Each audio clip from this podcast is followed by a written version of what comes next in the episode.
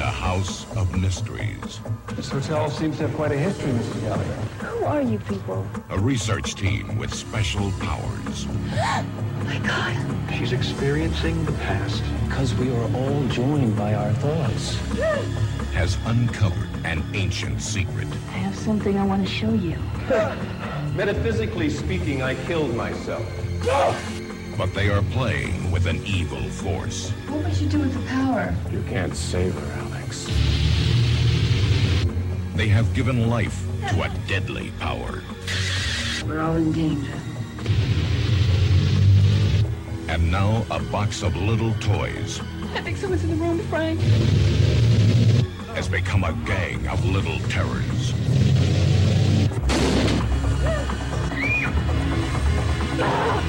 Pinhead. Blade. Ms. Leach. Jester. And Tunneler.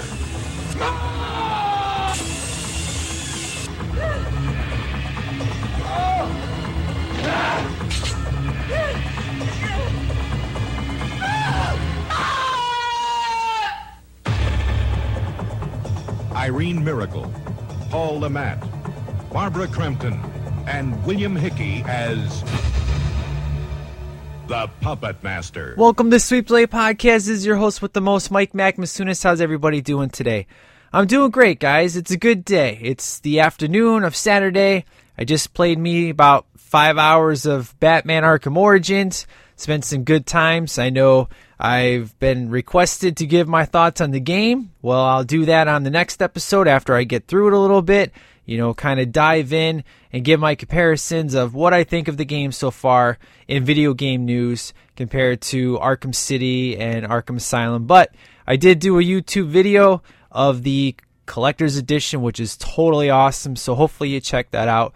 And today's episode is a doubleheader because this episode was voted by you, the STL Nation, which I'm going to have to kill you later because you made me watch Puppet Master.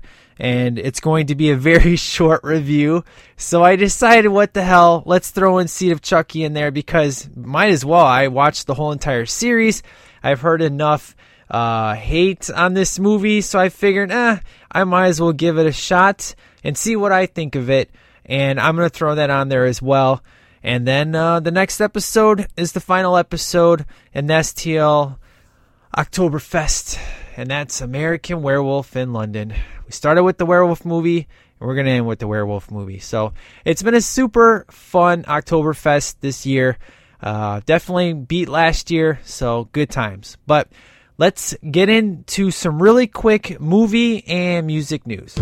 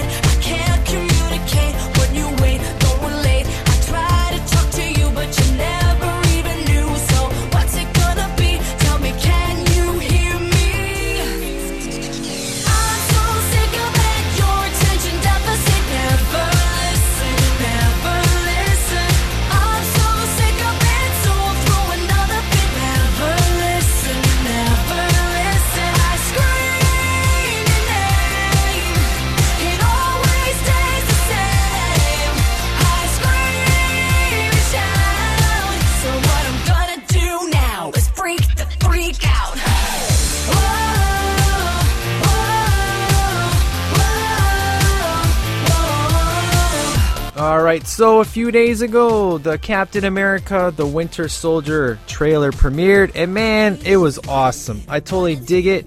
There was a lot of really crazy action in this trailer. You know, it's funny, when I was a kid, I was a DC guy, and I still am, but I totally wrote off Marvel, and I didn't really give a crap about anything Marvel. But as I get older and I see all these awesome Marvel movies, it's like, wow, you know, I got to give these guys some credit. I never thought in a million years I would ever love Captain America. And that movie was stupendous. I loved it so much. It was, I think it's still my favorite Marvel film. It's just so good. I mean, obviously, Avengers and then comes Captain America. But I'm excited for the sequel. It's cool to see, you know, Scarlett Johansson hanging out with Captain America. It's good times.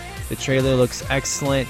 And they give you enough information, but leaving you with plenty of unanswered questions that uh, you just look forward to seeing more trailers and finally seeing the movie. It does a good job of reeling you in, making you want to check it out. So I'm super pumped for that. Good times. And in regards to the rest of the movie news, because I really do want to just keep this episode short, sweet, and to the point. Uh, the Expendables, as you know, there, there was going to be a spin off, The Expendables, and evidently the talk or rumor is that Meryl, uh, Meryl Streep, Cameron Diaz, and Milla Jovovich are in talks to be in the movie, which would film in Bulgaria. Very interesting. I I don't like Cameron Diaz, so I'm not sure how I would like this. Of course, I love me some, uh, you know, Milla Jovovich, but Meryl Streep, that makes no sense. When was she ever in an action film? It just feels really random to me, you know? It's like what happened to Cynthia Rothrock. You know, the whole purpose of the Expendables is to take old school action heroes that are kind of washed up and bring it back to the big screen. But Meryl Streep isn't washed up, but she was never in an action film. Cameron Diaz, yeah, she's done action movies, but I just really don't care about her. And Milla Jovovich still makes, you know, movies and she's still kicking rear end. So it just seems kind of weird with this casting that they're going with. But I will keep you guys posted as more news comes in and when we get official confirmation of who's signed, who's not signed, so on and so forth. But those are the three people that are currently being uh, rumored to be in this flick, and only one of them I care about. All right, now in music news, uh, for those of you who are Chris Daughtry fans, as you know, I'm a huge Daughtry fan. I love this guy. They have a new album that's coming out on November 19th. The name of the album is called Baptized. Now, there's two singles that you can currently get right now on iTunes. The first one is Waiting for Superman, which is the main single that's coming off of this album. It's kind of a slower song. And then there's Long Live Rock and Roll. Now, these uh, essentially, this is going to be kind of a different direction for Daughtry you know, in the past, he's done, I would say his first album was definitely his most hardcore. And then his second well, I should put it this way. Before he got signed, before he was ever on American Idol, he was in this band called Absent Element. Really hard rocking stuff. I mean, he was actually screaming in that. Then when he got signed on American Idol, did Daughtry, he had some pretty rocking tunes. Uh, what I Want, which was with Slash, was the hardest song that pretty much he did on there. And then his second album, you know, had a lot more ballads in it, so on and so forth. And the third album was kind of an in between, so I really dug it. This one's kind of going for more of a more pop rockish than before. I mean, it, he was always kind of pop rock, but he's kind of really toning it down. So I'm. This is the one album where I'm kind of skeptical on how I'm going to feel about it based on what I've heard of Waiting for Superman and Long Live Rock and Roll. Normally, when a Daughtry song comes out, I love and adore it. I mean, you know, he made my favorite Batman song. So it's just, I love Chris Daughtry. I always have, but I'm very skeptical for this album. So it comes out November 19th. You can pre order for $12.99 on iTunes right now. And I'm hoping it's going to be good. Now, of course, Katy Perry's Prism album came out and it is tearing up the charts. Of course, it's number one, it's the number one album. I have yet to get it. I just got the new Nickelback album and the new uh, Stone Temple Pilots album. Well, I should say song with uh, Chester from Linkin Park on there. The Nickelback CD is really good. The first song is very weak, and the album gets better and better and better. So I would give the overall album of the the new Nickelback album, which the name of that album is Here and Now. And you know, I'm not a Nickelback hater. You know, it, it's kind of funny usually when a band gets really really huge that's when people start to hate on them kind of like creed everybody was a big creed fan and then once they became like the biggest band in the world then everybody hated creed it's kind of the same thing with nickelback you know they make good songs and everybody gets pissed off about it that they don't want to admit that they like this band but i never had any qualms about it. I'm like yeah i like nickelback. They're cool. So but i definitely say that the here now album gets better as it goes on. Uh, it's one of those that build up where every tune gets better and better.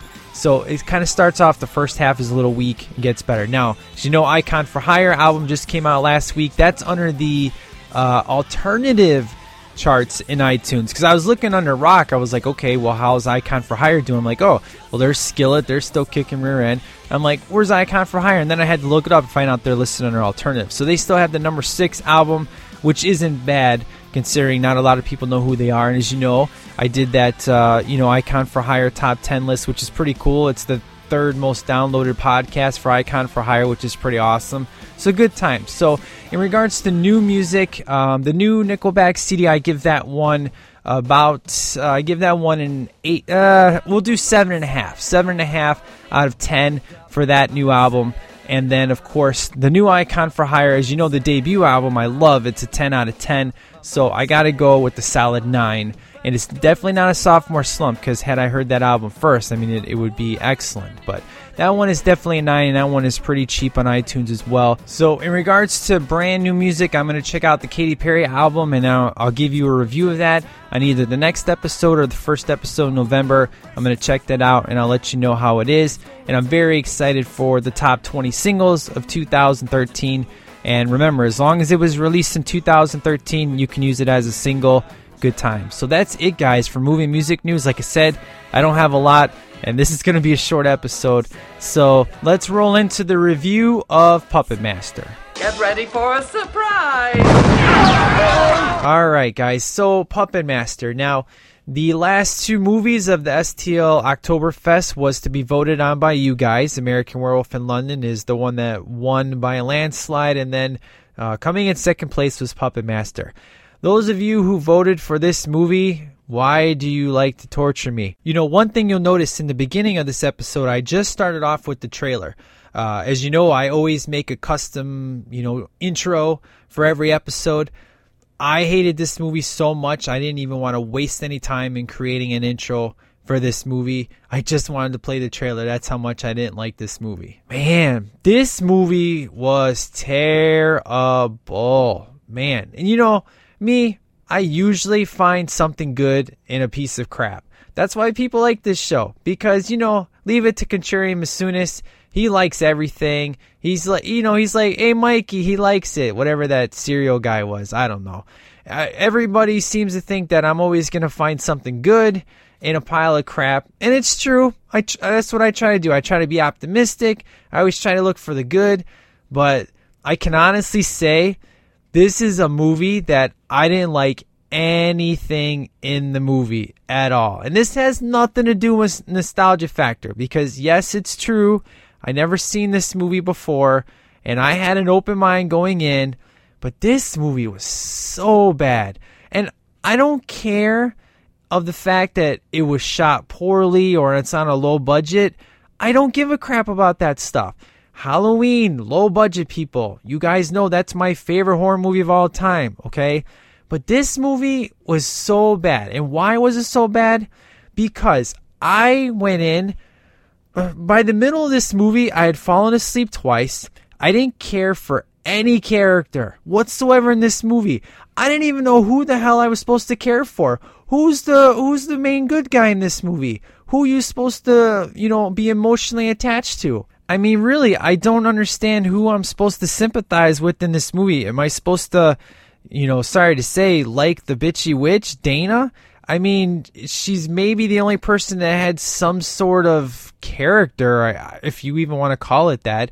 You know, starting off with this movie, I don't even, I was so confused. I have way more questions than I do answers. So, like in the beginning here, you know, I get that we're in 1939 and, and we get the, I clearly know that we're getting a puppet's view in the beginning of the movie running around and stuff. But who is this old guy? This guy that blows his brains out? Because the two guys that come in after him, I had no idea who they were. I mean, I had to go to Wikipedia just to find out who these guys were. But the guy blows his brains out, and then all of a sudden these people show up. They look at this guy in the casket who was dead, and it's some young guy. I was like, whoa, what is going on? It made no sense to me. So when I looked up in Wikipedia, I find out that uh, I should say this.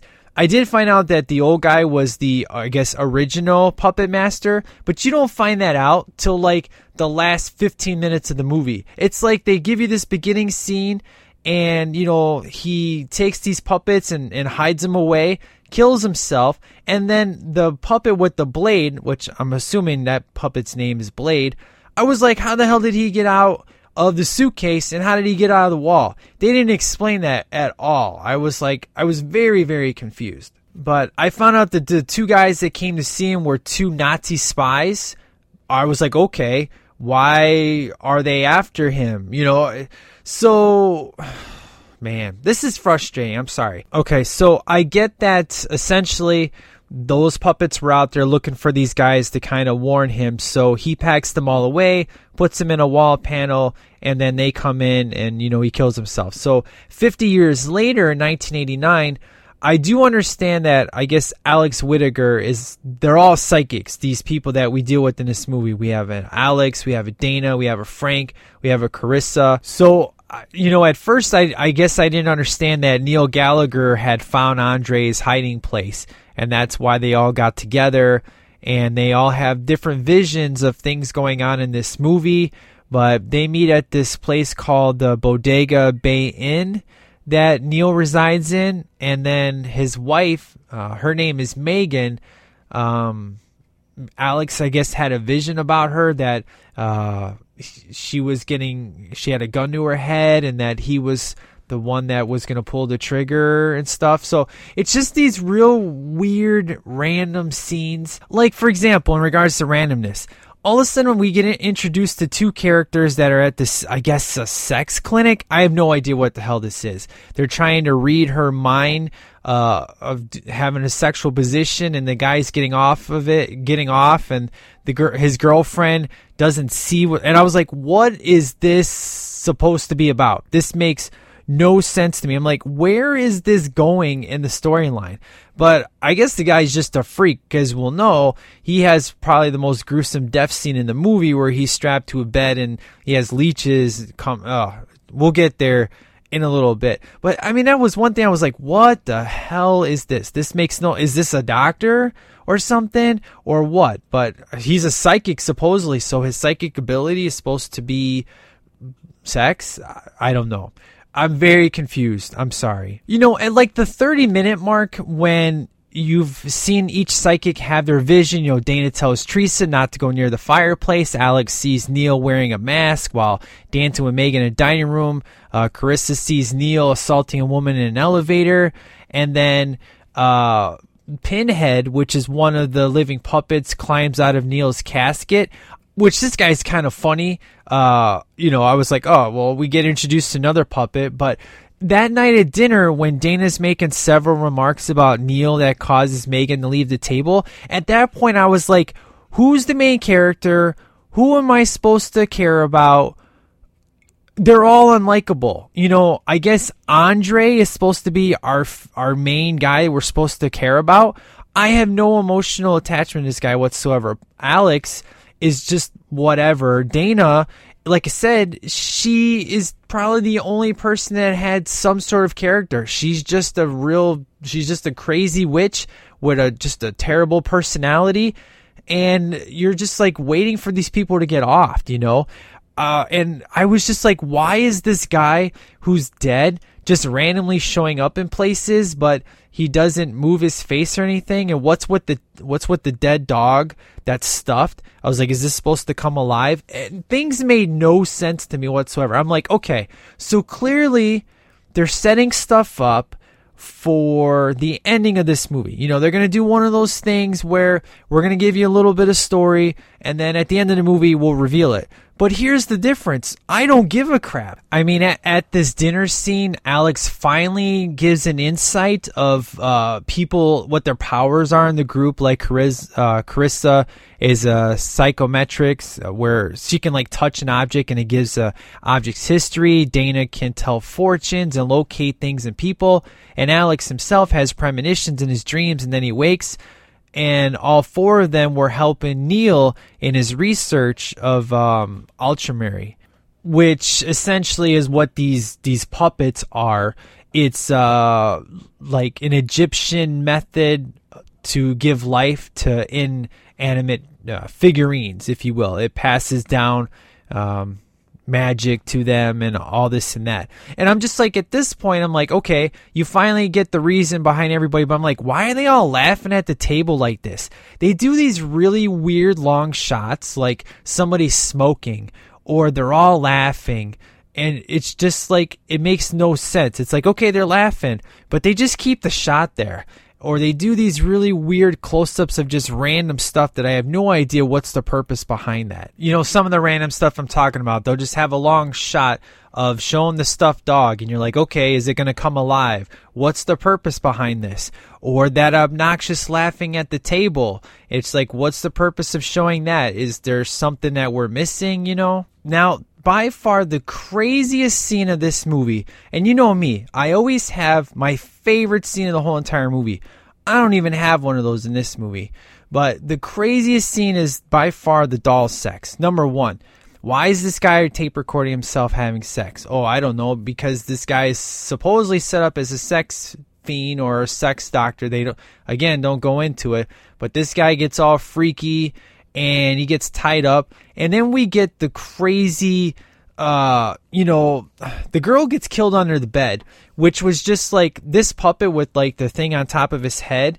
Uh, i mean the I, I haven't even talked about the puppets oh my gosh but this thing this puppet has this uh on top of his head it's like a drill so he drills her face off and then this puppet gets on top it's a girl and she vomits out leeches that essentially eat this guy and I was like, "Oh, this is the craziest scene in the movie," and I was like, "Oh, this is just gross."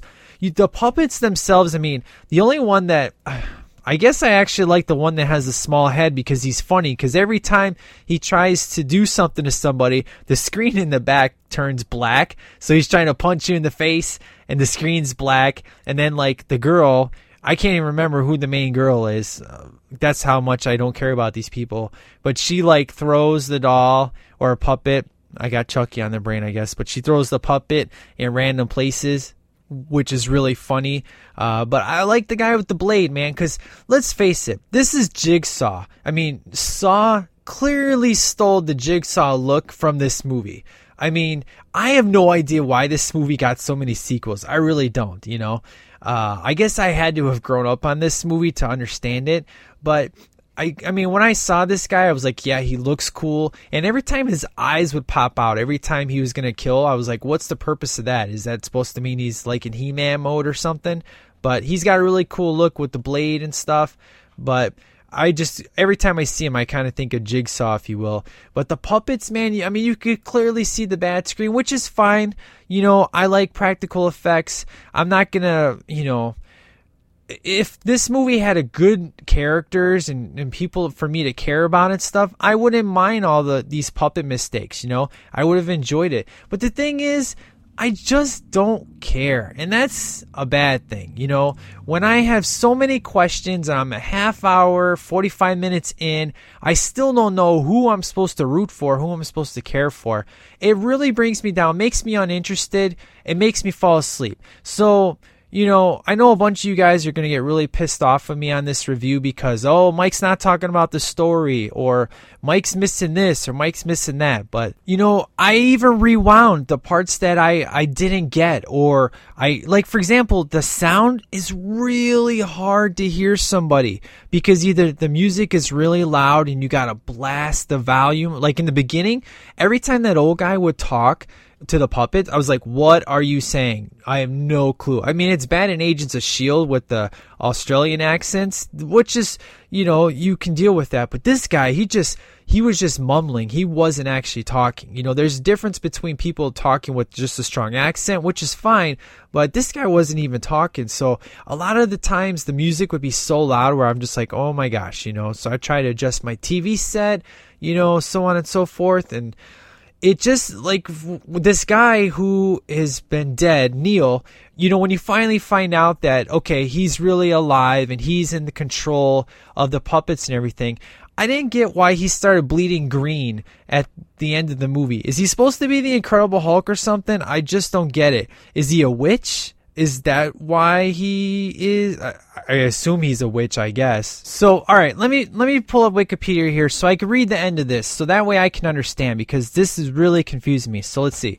Alex has a premonition of Megan taking him to Toulon's room when nightmares of Megan having a gun put to her head by Neil and the other psychics being found dead block him from seeing the room, but is eventually woken by Megan, who takes him into a room where uh, Andre was in and tells him that Neil found Andre's secret to bringing inanimate objects to life. So Alex has a vision of Neil shooting him, and they go downstairs to escape when Neil uh, senses the others in the dining room and find their dead bodies sitting around the table. So they are stopped by the newly recruited Neil. He explains that metaphysically speaking, he did commit suicide, but he used Toulon's secrets to give himself eternal life. Okay. Uh, he contacted them all so they wouldn't take the secret from him, and he hoped to use their bodies for future human experiments, the first being Megan's parents, expressing disgust of working with the puppets and violently throws Jester at a chair. Seeing this attack on one of their own, the puppets rev- uh, revolt against Neil, brutally killing him in front of Alex and Megan. Interesting. Okay. So it doesn't really explain the green goo, but you know what? In the last scene, we have Alex saying goodbye to Megan, leaving the hotel. So Megan picks up Dana's, you know, stuffed dog, and then the dog completely comes alive and walks up the stairs with Megan, indicating that she too has learned. Oh, okay. See, I had no idea what this meant, why the dog came to life. I was like, okay, random, and then the movie ends. But evidently, this is indicating that she too has learned Toulon's method, although the film's sequel dispels that she became the next puppet master. Okay. You know what, guys? First off, I want to apologize because I was really, really trying to like this movie. You know, I'm totally fine if you want to throw more questions than answers, but make me interested. Make me care for these characters. When I don't like anybody in the movie, it's hard for me to get enveloped into the story and it's hard for me to care about anything. So I become very confused.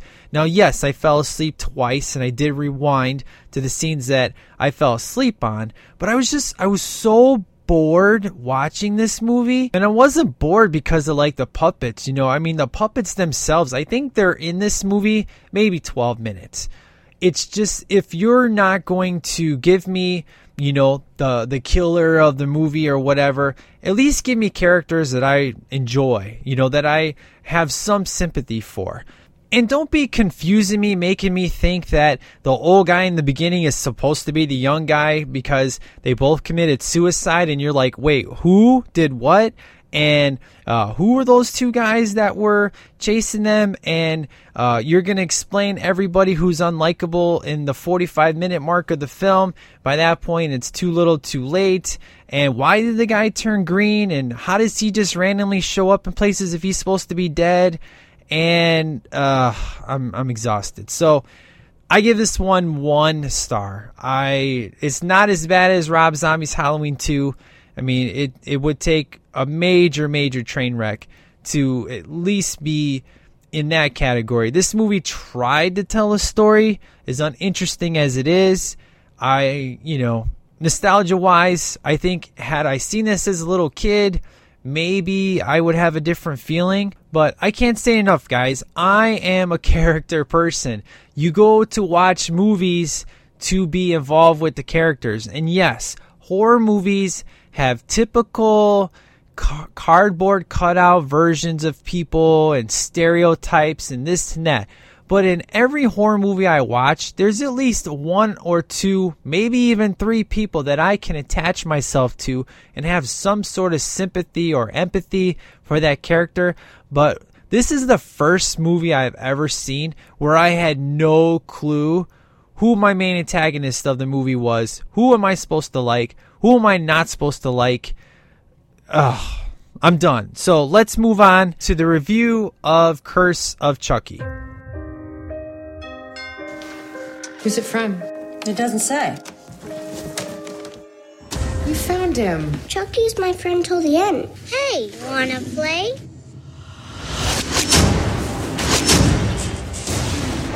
Can't we sleep in with you tonight? It's only a storm. Good night, baby. Sweet dreams. Don't forget Chucky.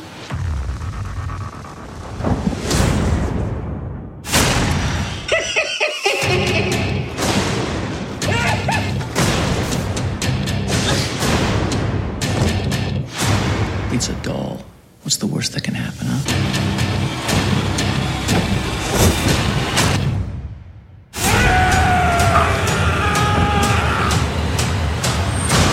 It's time to play.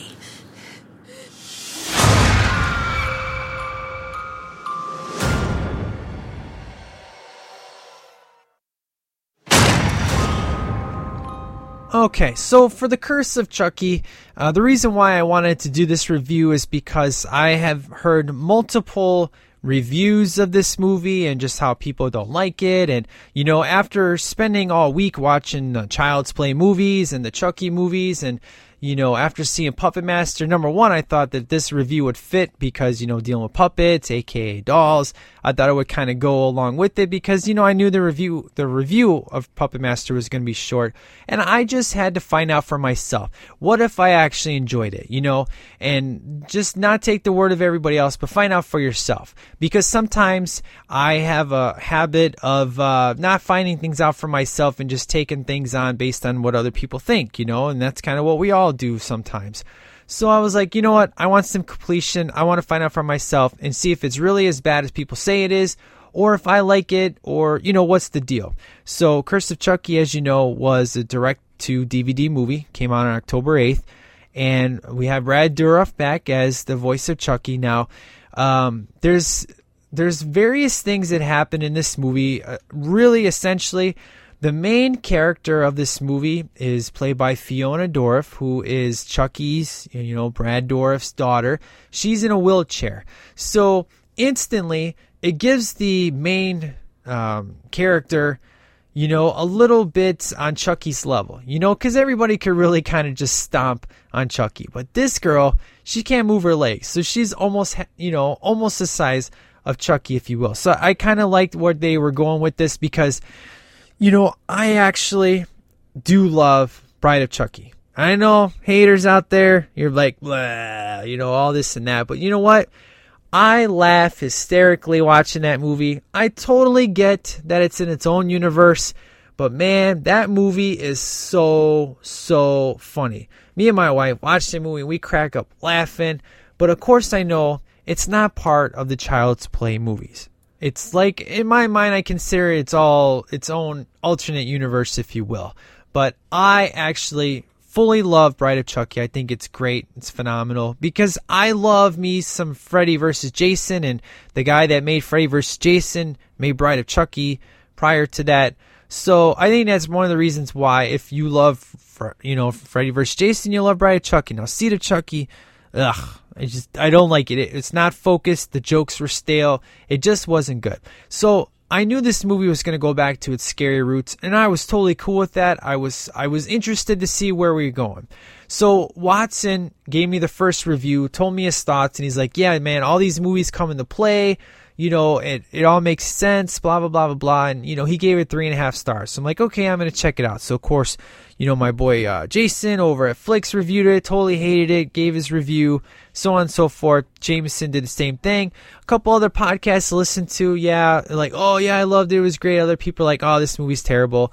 And then there was one podcast that I knew for sure was going to tear it apart and gave it, you know, all these good reviews. I'm like, huh, well, I think it's time for me to check it out. So I'm going to say this with this movie. Um, there are some problems with it, but I don't hate this movie. So I'm definitely going to rank the movies how I definitely dig them in the series. But, you know, right off the bat, Chucky, the first half of this movie looks very weird. He doesn't look anything like the good guy doll in the first movies. Number one, the smile is way off. I don't care about the long hair, that's cool, but the actual face that they gave him is you know, spoiler alert, it's supposed to cover up his scar. So when we get towards the towards the end of the movie and we get the real face, then it looks like Chucky, which I've always loved the version of Chucky with the scars. That's the time, you know, in Bride of Chucky is when he looked the most real and the most believable, just in everything he did, his talking and the walking. It was just, it was excellent. So I was, I was totally cool and understood the fact of they were going to cover him up and give him a kind of a latex face. But the latex face they gave him was just terrible. And then every time he talked, man, he would just like hi, I'm Chucky, and he'd be like he was in a Japanese movie, you know, where they're they're saying something or like a kung fu movie, and the guy's voice is completely off with the mouth, you know, because obviously it's subtitles. Yeah, that's how that's how I felt with the first half of Chucky here, man. I was like, what the hell were you guys thinking with this one? You know, I really dig the premise of this movie. You know, our main, um, you know, our main hero of the movie is Nika. Uh, she's been in a wheelchair, and they have this story that ties in the first movie. And immediately, I want to say this. I really like this character. I thought, you know, for being in a wheelchair, you know, she has to have a lot of emotional value in her face and just make me care about her. And I really liked her. And I actually think she was probably uh, one of the best characters in the whole entire series she definitely wasn't like that idiot in number three who just kept calling Chucky Charles the whole movie and was just so annoying. I couldn't stand that kid. But she was very likable, man. Uh, she was definitely a, a character that was uh, very sympathetic and was a strong character. You know, you knew that she even though she was in a wheelchair, she had a very strong heart and just a strong will, and you you get that. Later that night, her mother gets killed, and they do a really cool shot of uh, when you see her dead body on the ground because you know she fell off a two story in the ho- two stories in the house. They do, of course, the CGI blood, but it looks really good. They do a really awesome reflection of uh, Nika looking at her mom's dead body, and you're just like, wow, you know. And that's when we get introduced to the rest of her family. Her older sister Barb, who's just a complete douchebag, and she brings her husband Ian, her daughter's Alice, and then they have a live-in nanny. Uh, her name is uh, Jill. What this is kind of this is kind of there's various little details that they really screw up on. Number one, you know they play it off like the husband has a crush on the nanny, and he goes up to her and asks her how much she makes, and it's like, dude, you're paying her. You should know how much you're paying your nanny. Don't be all acting like, oh, you make more money than me. It's like either it was supposed to be some stupid, boring conversation, or this guy's an idiot and doesn't know how much he's paying this in-house nanny. And later on in the film, uh, the husband puts a camera inside of Chucky. Well, it's like, well, why didn't Chucky ever take that camera out? What was the purpose behind that? You know, it, clearly Chucky knew that a camera was being put inside of his clothes. The dude could have easily taken it out, but he just decided to leave it there. But, you know, this is Chucky. He does like the toy and mess with people, so that one really wasn't so bad to deal with. Now, we get the table scene which is pretty cool because one thing this movie tries to do is give you suspense, you know, something that we've been missing in the last two movies. But they kind of, I don't, this is kind of annoying.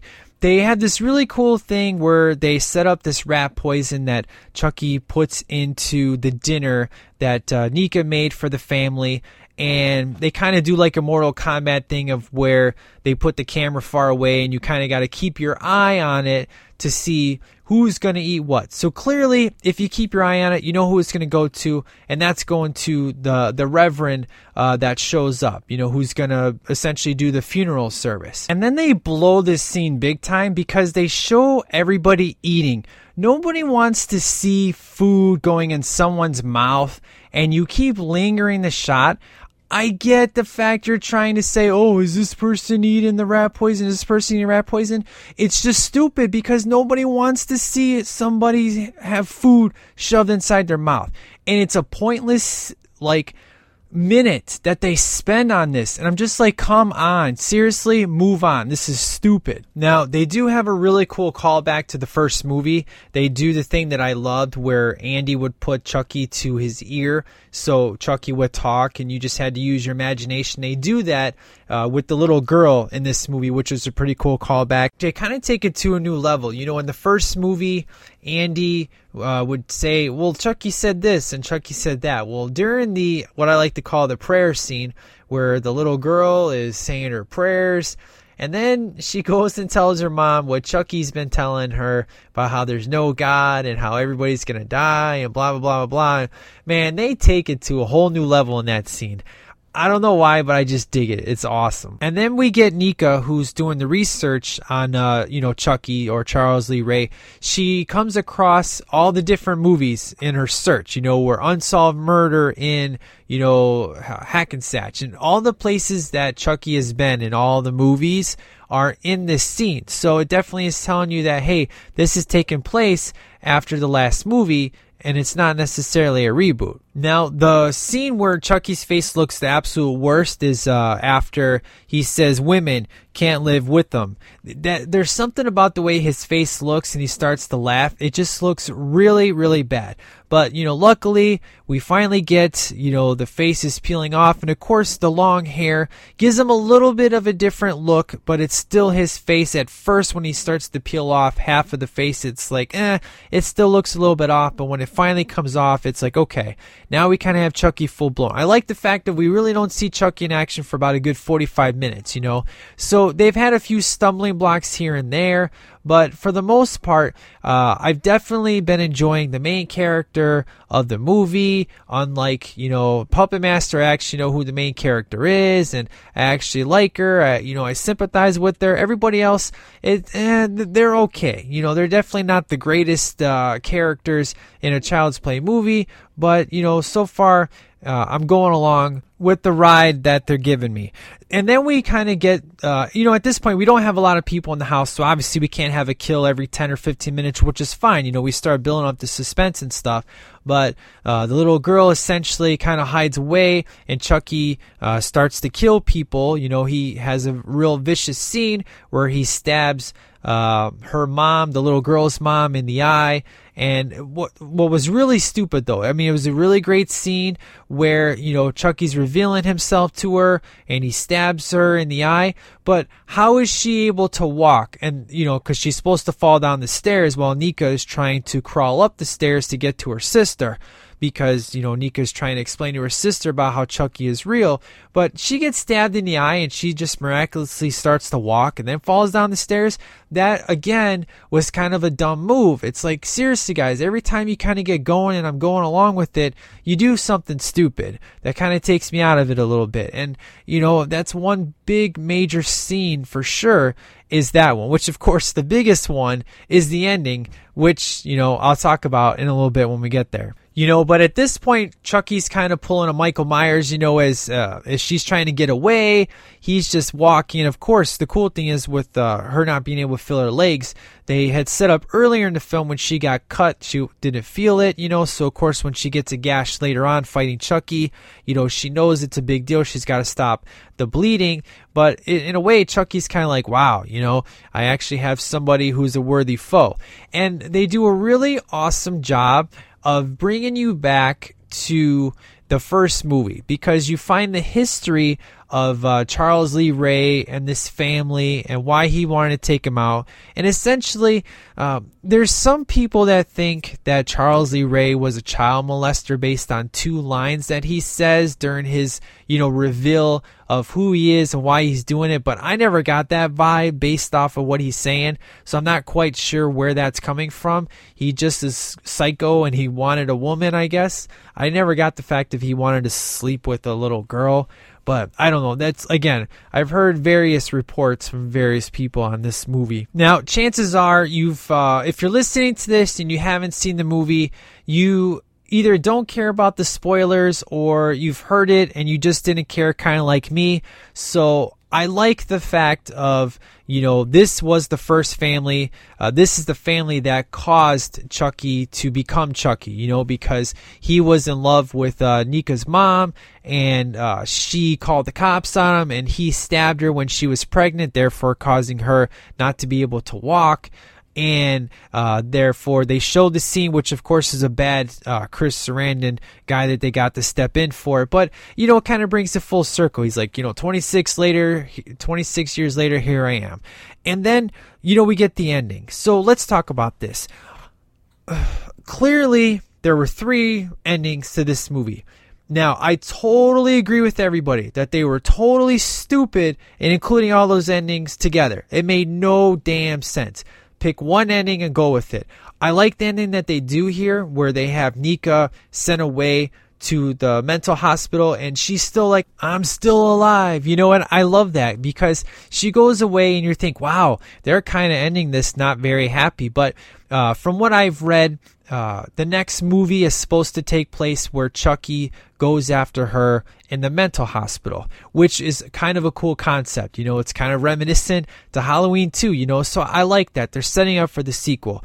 And of course, you find out how the box got there originally because uh, Tiffany comes back and slashes the cop's throat that was going to give uh, Tiffany back the doll, kind of like in the beginning of Bride of Chucky. And she's like, okay, who's next? And then the screen goes black. So clearly at this point in the movie, the movie is over.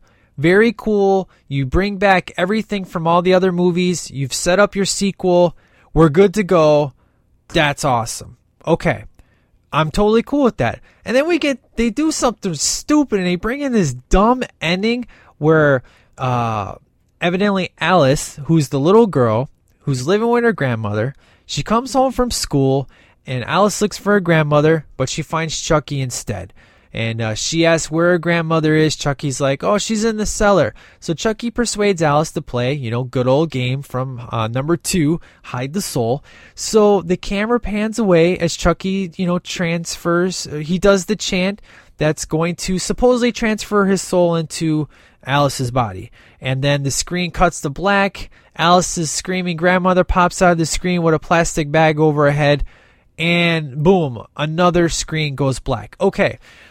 This is why this is stupid. Now, there's a few podcast reviews I've heard that says, "Oh, well, this scene doesn't work because Chucky didn't have the amulet." Well, who gives a crap? He didn't have the amulet in the first three movies. The amulet doesn't exist until Bride of Chucky, so he doesn't need no stupid amulet to transfer his soul into somebody else. So, number one, that theory is out the water. You don't need the amulet because he didn't need it in the first three movies. So, get rid of that. Uh, it's uh, if Chucky wants to be a girl, that's fine, okay? But you had such a good ending here with setting up that he's going to go after in the hospital, and now you're going to make Chucky be a girl, and I guess he's just like, you know, it's to throw people off. And then all of a sudden, you get an after credit sequence that has Andy from the first movie. This should have been you know what they should have done is cut this Alice ending and should have did to where uh, she's like, okay, who's next? Tiffany says, who's next? It cuts to black, and then Andy gets to knock on the door, and there's the box. That would have worked perfectly because you would have got Andy back, and you had the awesome ending where he had the gun to his head. He was ready for him. It was so cool. But when you throw in this Alice ending, it throws everything off and totally is like, uh, makes no damn sense like Puppet Master. So, with that said, even though I don't like the way Chucky looks for the first half of this movie, really takes me out of it. Um, and even though we have that stupid ass ending with Alice, and we have the random stupid parts where like the dad doesn't know how much the nanny is, you know, kind of some of the stuff I called out. I really like the setup here. I like our main character. Something I had a problem with with Puppet Master. You know, uh, I mean, compared to Puppet Master, this movie is a gem. But I have to say, I give this one three and a half stars because uh, I definitely, I, I really enjoy Nika. I really enjoyed her. Everybody else, you know, they were serviceable. And Chucky, when he does come back towards the end of the movie, he's definitely, uh, he's definitely good times. It's good to have him back, and I, I really enjoy how they bring this full circle back to the first one and how they set up the sequel. I'm good with that. Of course, the Alice thing brings it down a half a star. And then the Andy thing makes you think that Chucky's dead. So then it brings it down a little bit more, but it was still cool at the same time. So I'm I'm at three and a half for this one. It's a weak three and a half. Very strong three, weak three and a half. That's kind of where I'm at with this one. Um, in regards to the series, this is kind of how I would rank it. Now, some people are going to get pissed at me on this, which is fine. That's just, you know, I've accepted that fact. I would put Bride of Chucky as my top fave. I know. Yeah, I, I, I, shut up. All right. I, I hear the screaming coming through my headset right now.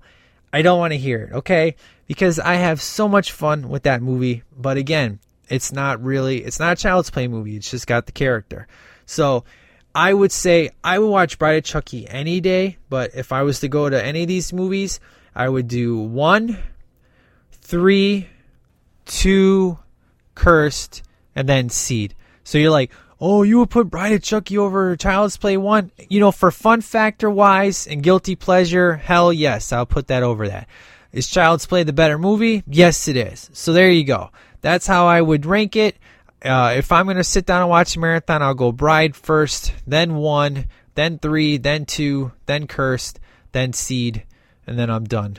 That's how I would do it. So I know a lot of you guys are out there, you're pissed off at me, but hey, what else is new? I piss people off all the time. It's all good in the hood. So, with that being said, let's get into the emails and hear what the STL Nation has to say.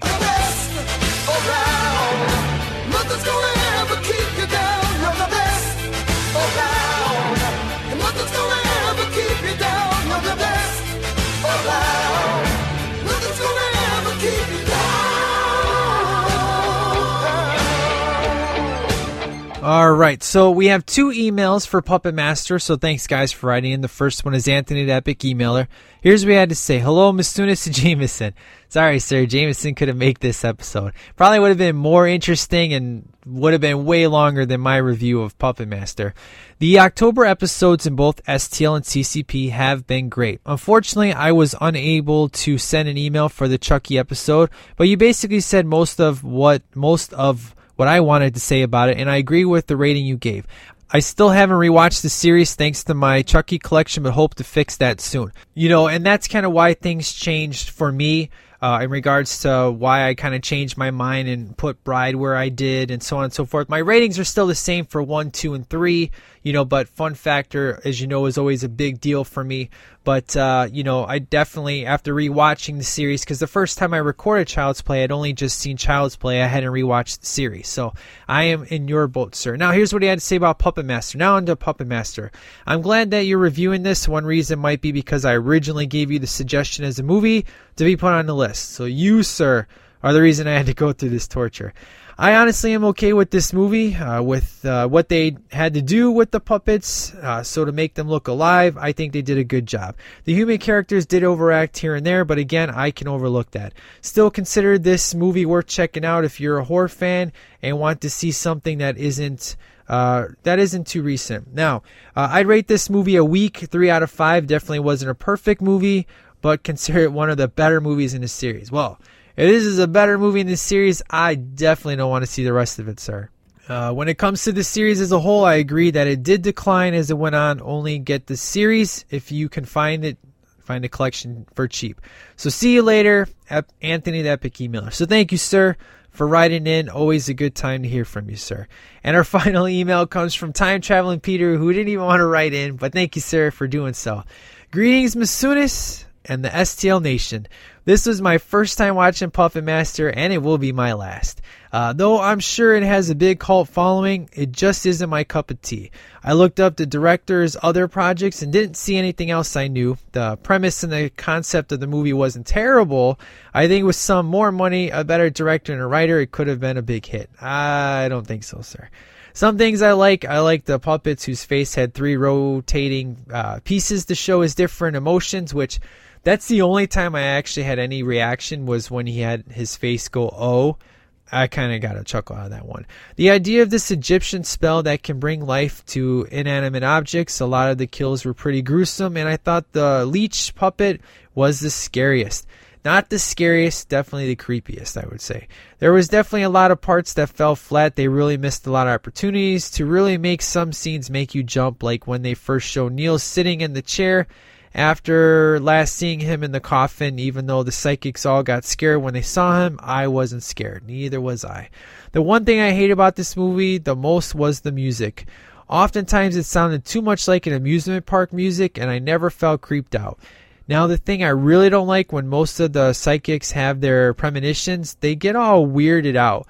An example was in the elevator. Thought it was terrifying to see these visions. Um, I imagine psychics see things all the time, and the way she acted was like it happened for the first time. I hated the sexy time scene right?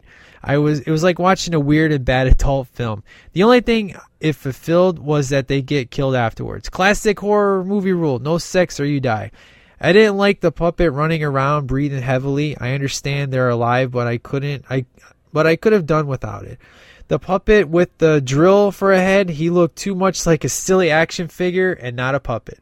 Overall, I give this movie two stars. Well, you're more generous than I am, sir.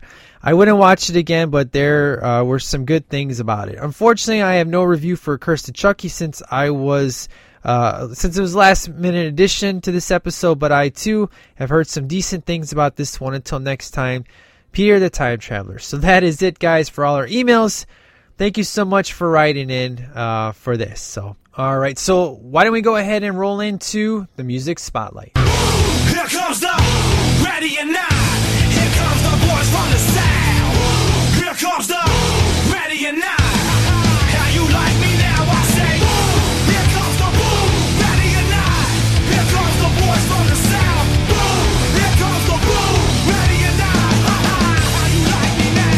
All right, guys. So I figured I would do this since uh, most people are probably upset with me on this review, anyways, and are probably going to uh, forget that this ever happened, which I'm totally cool with. I figure I might as well throw in a music spotlight that nobody gives a crap about. Just might as well bring it full circle, right? So, uh, you know, I'm getting, I'll be honest with you, I'm a little bit tired of this Halloween music theme that I got going on. The first two times were cool, but then I was like, man, I really have to work try to find something. But I'm definitely saving the best for last. So the next episode, American Werewolf in London, I promise you is going to be way better than this one, okay? I definitely am not going to show any hate on that movie. There's a few things I don't like, but I'm definitely not going to be showing no hate on that movie. But I'm definitely saving the best Halloween music spotlight for that one. And if you can't guess what that is, then, you know, there's something wrong with you. But this one, I figured I'm to pick my boy Vanilla Ice because nobody likes Vanilla Ice. Nobody's to like this episode. So there you go. Uh, this song is great. It's called Born on Halloween. This is the first time that Vanilla Ice and uh, Insane Clown Posse ever record a song together that had no swearing in it. It's like a miracle. This song is actually very cool. If you didn't know it was Vanilla Ice, you'd be like, wow, this song's pretty awesome. I love Vanilla Ice. I, you guys know that, but most people in this world hate Vanilla Ice for some reason. But, anyways, uh, this song is called Born on Halloween, and Vanilla raps about every single uh, killer in all these horror movies from Michael Myers, Jason, Freddy. It's very cool. And Insane Clown Posse does the singing in the background. And they actually sound really good. But normally when these two get together, there's a lot of swearing, but not this time. This is actually a clean track. So hope you dig it. It's called Born on Halloween. And you would think I would save this song for when I release American Werewolf in London on Halloween, but there's a reason why I'm using this song now versus that one later. So that is it for the episode, guys. And again, I'm sorry. I know I sounded like a major downer on this, which is something I try not to ever do. You know, I always try to find the positive and all the crap that's out there, but I I can't lie, I gotta be honest. I just didn't like Puppet Master. So, and Curse of Chucky wasn't that bad, but it wasn't phenomenal either. So, uh, the next episode's American Werewolf in London. I will be recording that on Tuesday, and that will be released on Halloween, October 31st. So, make sure you get your emails in for that at sweepdelaypodcast at yahoo.com or stlpodcast at gmail.com. And it's going to be a fun episode and end our Oktoberfest. And then for November, I'm just going to throw up a vote for a few movies to do, and it's gonna be fun, man. It'll, that'll pretty much be it. So, I want to thank you guys for joining me on this special double episode, and I hope you don't hate me too much and can forgive me. And also, if you've listened to the recent episode of Flicks, uh, my boy Jason, who was so kind enough to come on CCP, as you know, we always like to joke around, but uh, I he, he told you on TCP that he had a rebuttal to my John Carpenter's Halloween Blu-ray release, and he went ahead and he reviewed that on his last episode. And you know, it sounded like he was trashing me a little bit, but that's okay. We're all good in the hood. We always are. But I just want to let everybody know if you heard that and it sounded like, damn, Jason's being really hard. I'm like, well, that's just what he. That's what we do, you know. You know, and I'm not a documentary guy, you know, which was his biggest problem. That was the thing that I was like, dude, this documentary is so amazing. I'm not a documentary guy. He, you know, he's a he's a filmmaker, you know, so he knows all of his technical crap, and I have no idea. I like the way that the coloring was. I thought it was kind of a cool, eerie vibe, but you know, clearly when he's talking a, a technical standpoint, it was done very terribly. You know, so I it's very cool. You know, you get my side of the uh, of the review of being positive and glowing, and you get his perspective, which is more of like you know, eh you can live without it. You know, it's it's a nice balance, but um, I definitely still enjoy the documentary. The only thing I would definitely not agree with is I do not find Jamie Lee Curtis unlikable at all. I thought she went above and beyond, you know, going out for her fans to stay longer than she did and and I don't know. I just I really didn't get the vibe that he was getting with her. But it's cool, man. We all have our own opinions and we all have our different thoughts and that's what makes us all friends because you don't want to be friends with somebody that's exactly like you, right? I mean, this world would be boring. So, but I still really love that Blu-ray. It's still amazing. I watched it again the other day. Good times. So that's it guys for overall episode. I hope you uh, don't hate me too much. I hope you enjoyed some of it. And uh, I will catch you guys in the next few days when we go back to the normal Masunis reviews, and I won't be trashing on it. So you guys have a good one. Take care. Masunis out. the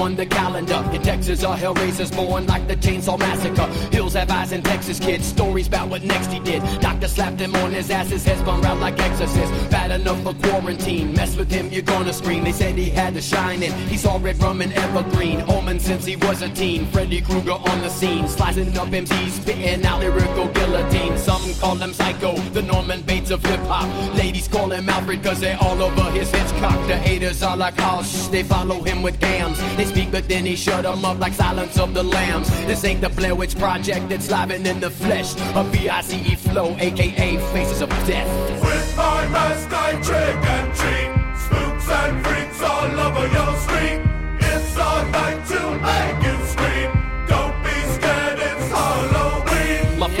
psychotic, it's killing when I'm on the scene. Just came here to party, I was born on Halloween. I do the unexpected, Michael Myers in your area. Plug up a mic and wreck it. To some ain't nothing scarier, causing much hysteria among other MCs. The swag is steady testing them, I'm causing them to freeze.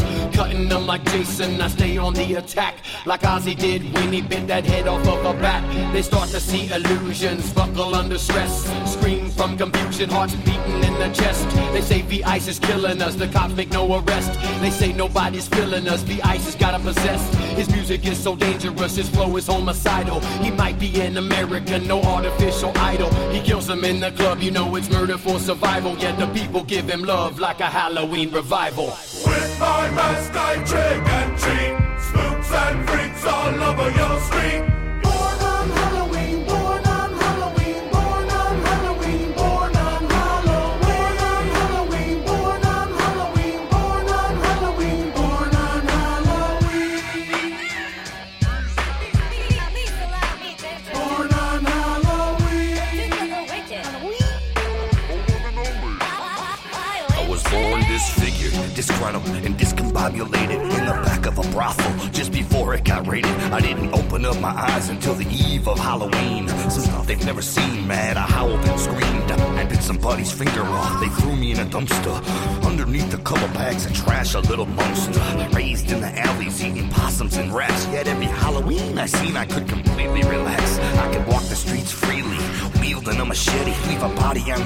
cut open, bleeding out spaghetti. Nobody knew about me, and then I lurk up in the gutters. It's wicked every day for me. It's a costume for these others.